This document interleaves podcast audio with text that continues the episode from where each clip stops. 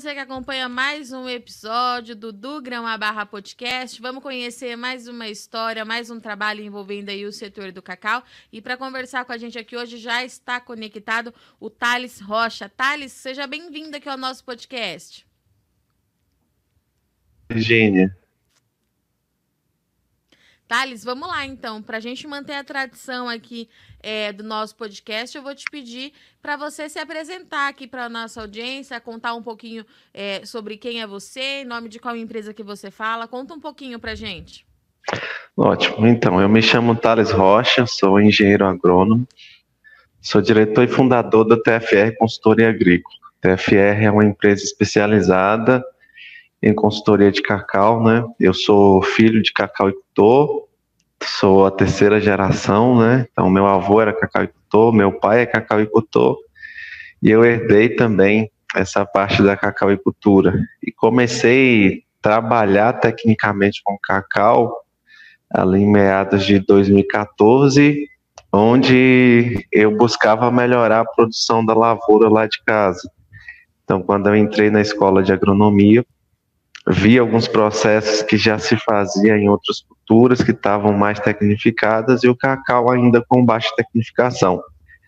Então, a partir daí, eu mergulhei né, um pouco mais na cacauicultura, tecnicamente, buscando produzir as tão sonhadas 200 arrobas por hectare, né, 3 mil quilos na época, e ali começou o sonho.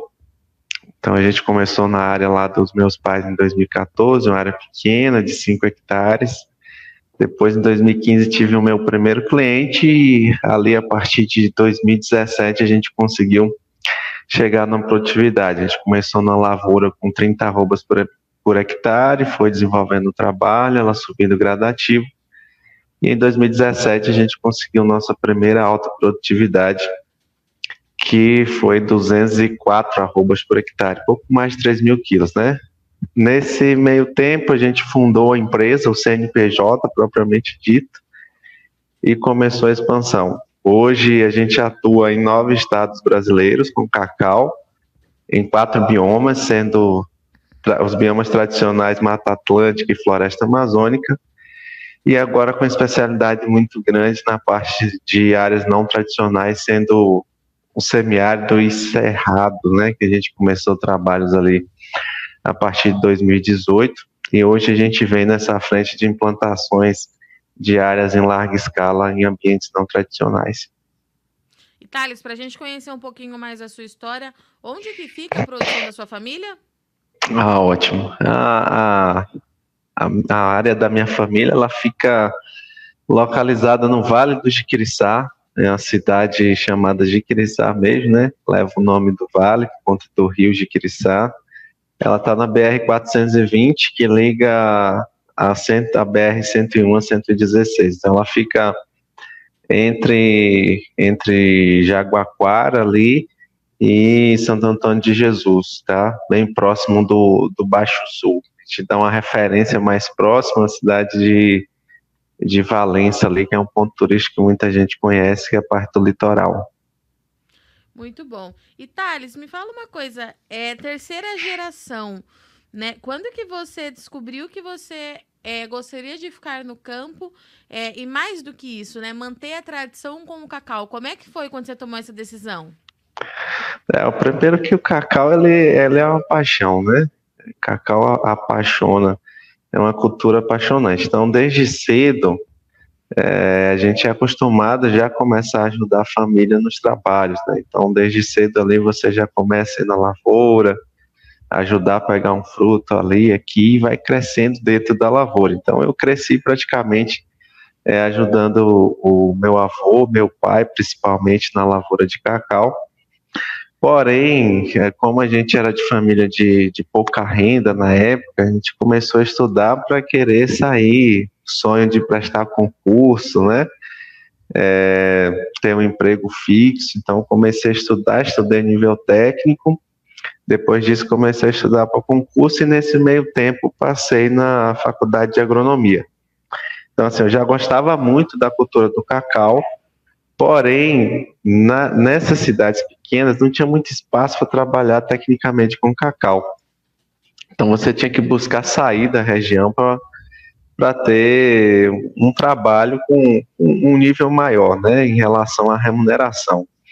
Então eu fui estudar agronomia em 2013 é, e não pensava que ia voltar a trabalhar com cacau, apesar de ser apaixonado pela cultura. Se tinha ali naquela época ainda, que era uma cultura de, de, de gente quebrada, desculpa falar assim, mas por conta da, da entrada da vassoura lá na década de 80, ainda refletia na cultura de cacau nessa época de, de 2012, onde a gente estava num novo salto da cacauicultura. É, e a partir daí comecei a trabalhar num grupo de estudo na universidade com algumas multinacionais que tinham muita experiência em culturas no Vale do São Francisco, principalmente uva e manga. Então foi onde eu vi o nível de tecnologia aplicada na uva e manga e quis trazer para o cacau. E não pensava em voltar a trabalhar com cacau, né? A princípio eu pensava em ajudar minha família a melhorar a renda e ali se criou a metodologia, vi que funcionava, funcionava muito bem, e a partir daí a gente começou é, trabalhar essa metodologia pensando em fundar a empresa, né?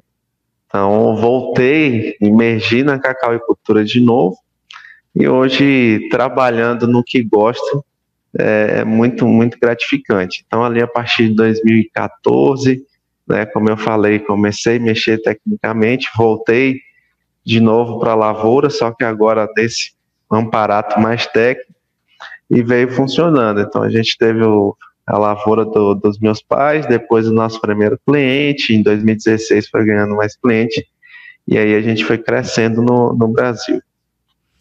E Thales, quais que foram as tecnologias que você viu lá é, na uva que você acabou migrando aí para o cacau? O que te chamou a atenção na época? É, a gente se ouvia falar pouco né, no emprego da parte de bioestimulação. Então foi a primeira vez que eu ouvi falar em bioestimulação, um nome até bonito, né, mas nada mais é do que estímulo da planta usando bases hormonais. Então a manga, a uva, eles trabalham muito em cima disso. Né? Então foi uma grande revolução, principalmente no Vale do São Francisco, o emprego de de bioestimulantes e bioativadores, né?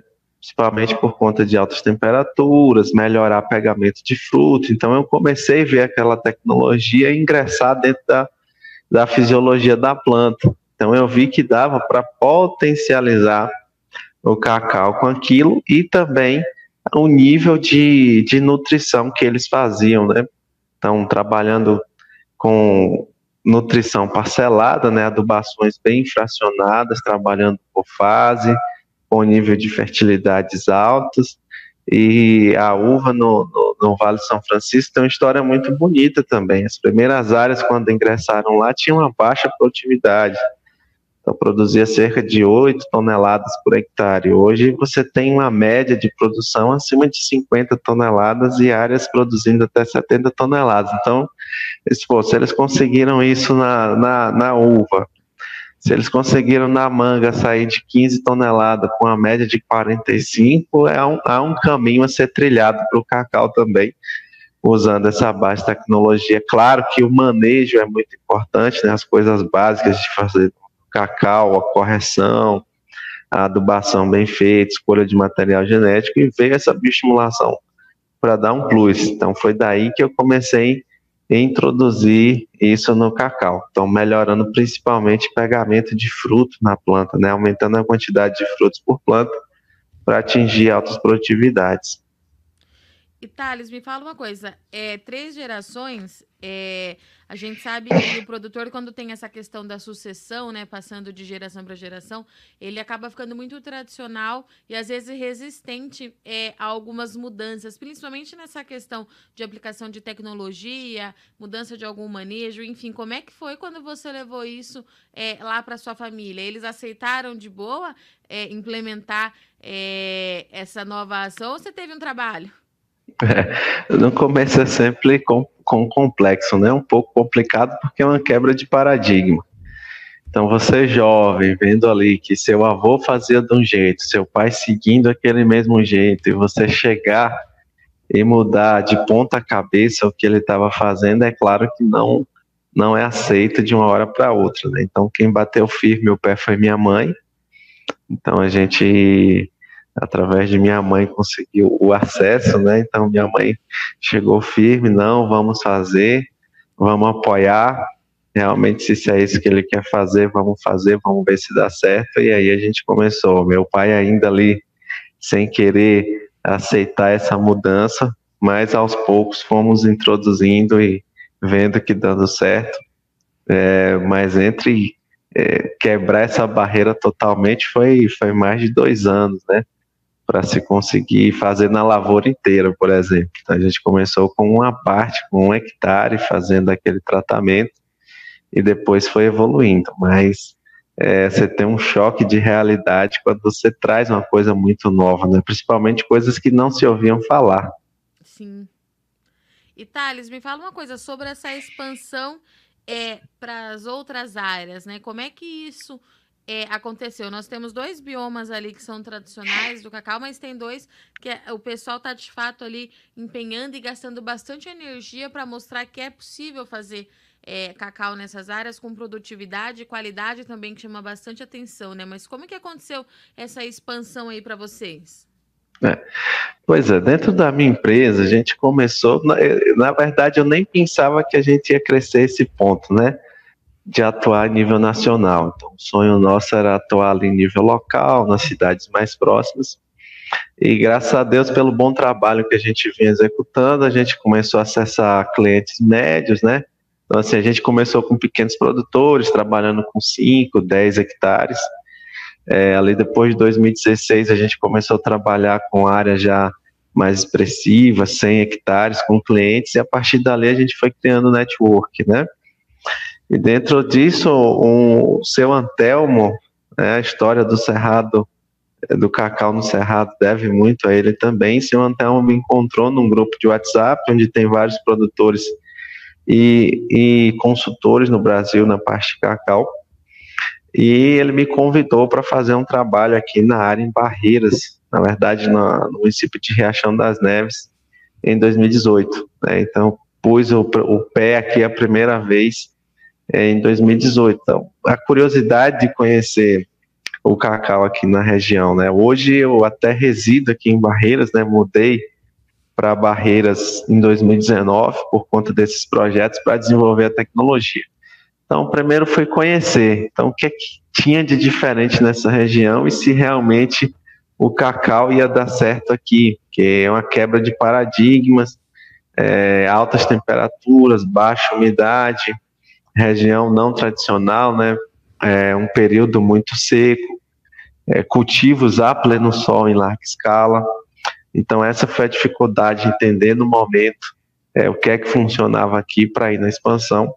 E hoje a gente pode falar que a região do Cerrado em si, com um pedaço do semiárido, vai ser um polo produtor muito importante de cacau daqui a alguns anos. A gente estima aí que nos próximos 10 anos tenha uma grande produção de cacau nessa região. Hoje já se tem uma tecnologia mínima para fazer expansão, né? as áreas mostrando alta precocidade, é, produtividade, uma qualidade na amêndoa um pouco diferenciada das regiões, né, por conta do clima e também por ter baixos índices de defeitos causados principalmente por fungo.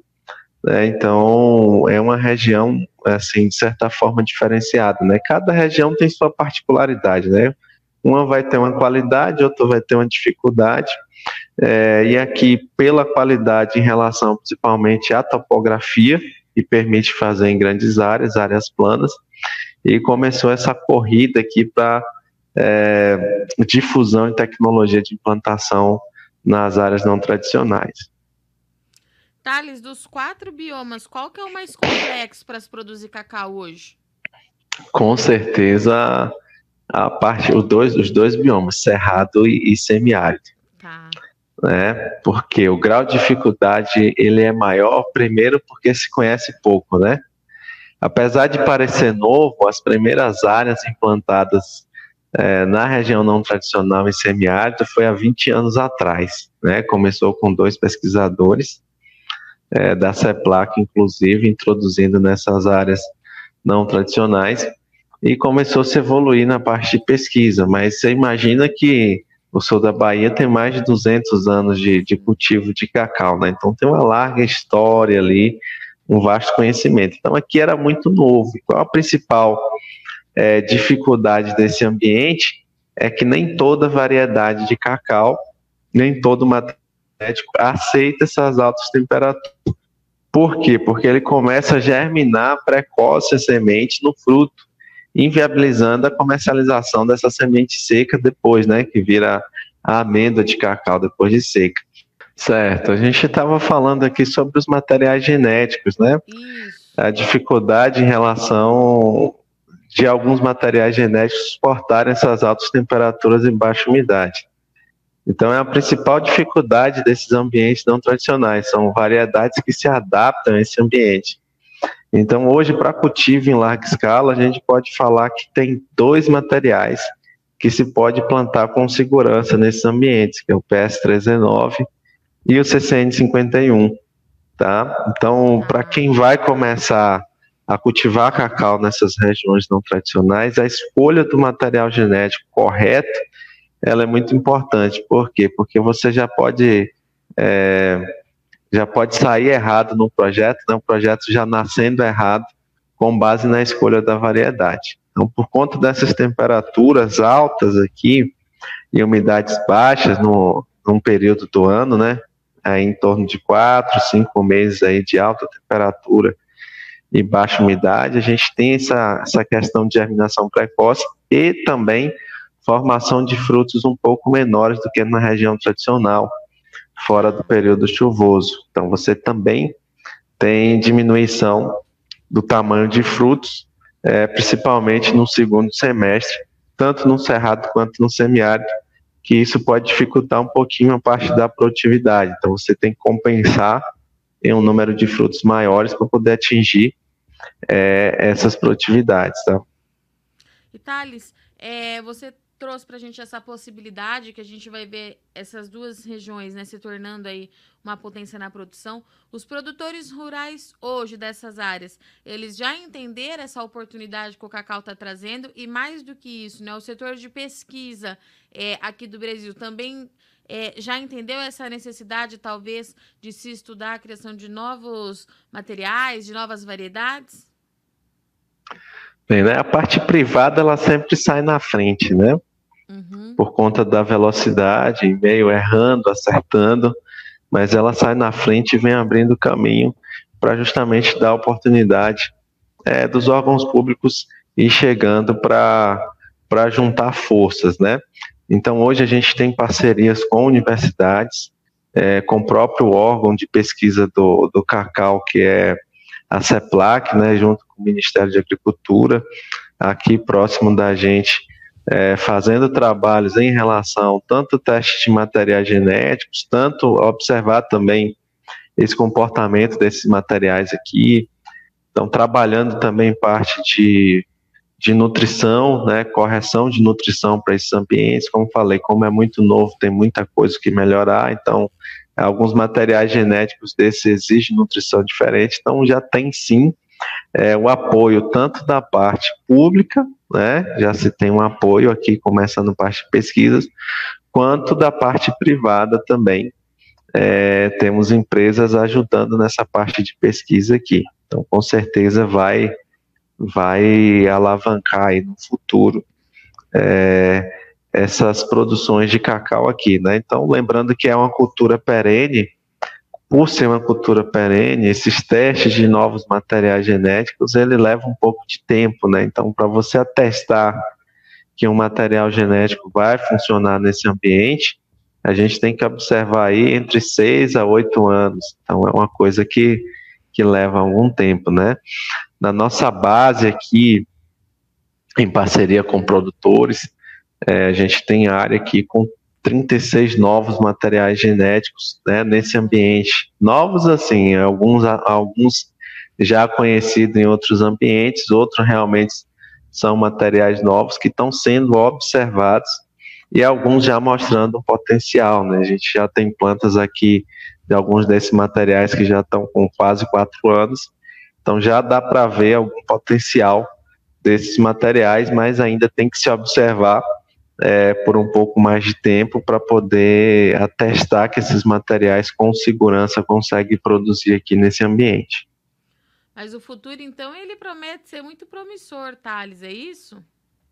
Olha, eu digo assim, não só, não só para cacau e cultura em áreas não tradicionais, mas para cacau e cultura em geral em si. Então, assim, a gente vive um excelente momento para a expansão da cacauicultura no Brasil, né?